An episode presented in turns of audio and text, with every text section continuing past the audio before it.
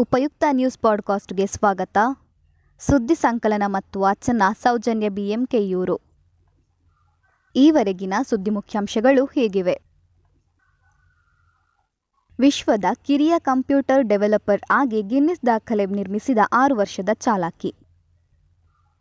Python programming ಭಾಷೆಯನ್ನು ಕಲಿತು ತೇರ್ಗಡೆಯಾಗಿ ಅಹ್ಮದಾಬಾದ್ನ ಅರ್ಹಮ್ ಓಂ ತಲ್ಸಾನಿಯಾ ಎಂಬ ಎರಡನೇ ತರಗತಿಯ ಬಾಲಕನು ವಿಶ್ವದ ಅತ್ಯಂತ ಕಿರಿಯ ಕಂಪ್ಯೂಟರ್ ಪ್ರೋಗ್ರಾಮರ್ ಆಗಿ ಗಿನ್ನಿಸ್ ದಾಖಲೆಯನ್ನ ನಿರ್ಮಿಸಿದ್ದಾನೆ.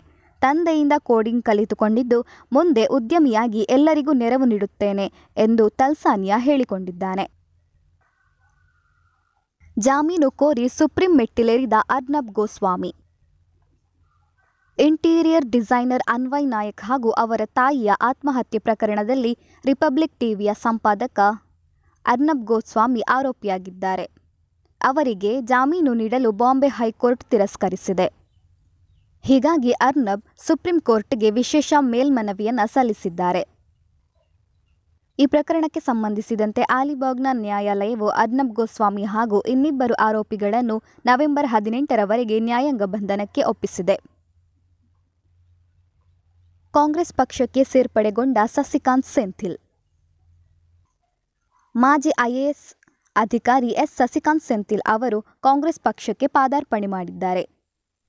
ತಮಿಳುನಾಡಿನ ಕಾಂಗ್ರೆಸ್ ಕೇಂದ್ರ ಕಚೇರಿಯಾದ ಸತ್ಯಮೂರ್ತಿ ಭವನದಲ್ಲಿ ತಮಿಳುನಾಡು ರಾಜ್ಯ ಘಟಕದ ಅಧ್ಯಕ್ಷರಾಗಿರುವ ಕೆಎಸ್ ಅಳಗಿರಿ ಹಾಗೆಯೇ ದಿನೇಶ್ ಗುಂಡೂರಾವ್ ಹಾಗೂ ಕಾಂಗ್ರೆಸ್ ಮುಖಂಡರ ನೇತೃತ್ವದಲ್ಲಿ ದಕ್ಷಿಣ ಕನ್ನಡ ಜಿಲ್ಲೆಯ ಮಾಜಿ ಜಿಲ್ಲಾಧಿಕಾರಿಯಾಗಿರುವ ಸಸಿಕಾಂತ್ ಸೆಂಥಿಲ್ ಕಾಂಗ್ರೆಸ್ಗೆ ಸೇರ್ಪಡೆಯಾಗಿದ್ದಾರೆ. ಶಿರಾ ಹಾಗೂ ರಾಜರಾಜೇಶ್ವರಿ ನಗರದ ಉಪಚುನಾವಣೆಯಲ್ಲಿ ಅರಳಿದ ಕಮಲ. ಸಾಕಷ್ಟು ಕುತೂಹಲವನ್ನ ಮೂಡಿಸಿದ್ದ ರಾಜರಾಜೇಶ್ವರಿ ಹಾಗೂ ಶಿರಾದ ಉಪಚುನಾವಣೆಯ ಫಲಿತಾಂಶ ಹೊರಬಿದ್ದಿದೆ. ಶಿರಾ ಉಪಚುನಾವಣೆಯ ಅಂತಿಮ ಮತ ಎಣಿಕೆಯಲ್ಲಿ ಬಿಜೆಪಿಯ ಅಭ್ಯರ್ಥಿ ರಾಜೇಶ್ ಗೌಡ ಎಪ್ಪತ್ನಾಲ್ಕು ಸಾವಿರದ ಐನೂರ ಇಪ್ಪತ್ತೆರಡು ಮತಗಳನ್ನು ಗಳಿಸಿ ಭರ್ಜರಿ ಜಯ ಸಾಧಿಸಿದ್ದಾರೆ.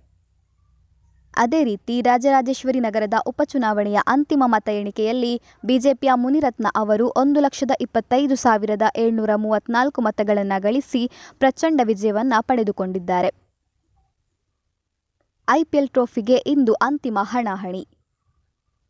ಈ ಬಾರಿಯ ಐಪಿಎಲ್ ಆವೃತ್ತಿಯು ಮುಕ್ತಾಯದ ಹಂತಕ್ಕೆ ಬಂದಿದೆ. ಇಂದು ಮುಂಬೈ ಇಂಡಿಯನ್ಸ್ ಹಾಗೂ ಡೆಲ್ಲಿ ಕ್ಯಾಪಿಟಲ್ಸ್ ತಂಡಗಳ ನಡುವೆ ಗೆಲುವಿಗಾಗಿ ಕ್ರೀಡಾಂಗಣದಲ್ಲಿ ಸಮರ ನಡೆಯಲಿದೆ. ರೋಚಕ ಪಂದ್ಯ ಇದಾಗುವುದರಲ್ಲಿ ಸಂದೇಹವಿಲ್ಲ. ಸುದ್ದಿ ಸಂಚಯ ಆಲಿಸಿದ ಎಲ್ಲರಿಗೂ ವಂದನೆಗಳು.